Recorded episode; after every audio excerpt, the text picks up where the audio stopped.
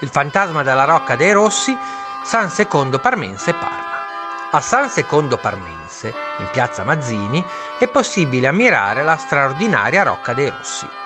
Tipico esempio di architettura del tardo Medioevo, è appartenuta alla famiglia Rossi già dal XV secolo. Anche fra queste consumate mura non poteva mancare la leggenda di un fantasma. Si tratta di una donna, non ancora ventenne, uccisa nella sala di Latona.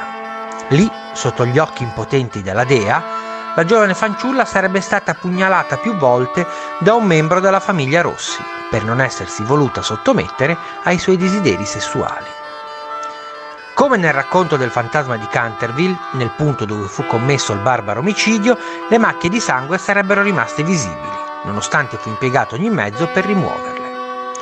Stante la leggenda, il fantasma della donna comparirebbe nella stanza di Latone ogni notte a mezzanotte e da lì poi si dipanerebbe in ogni angolo del castello.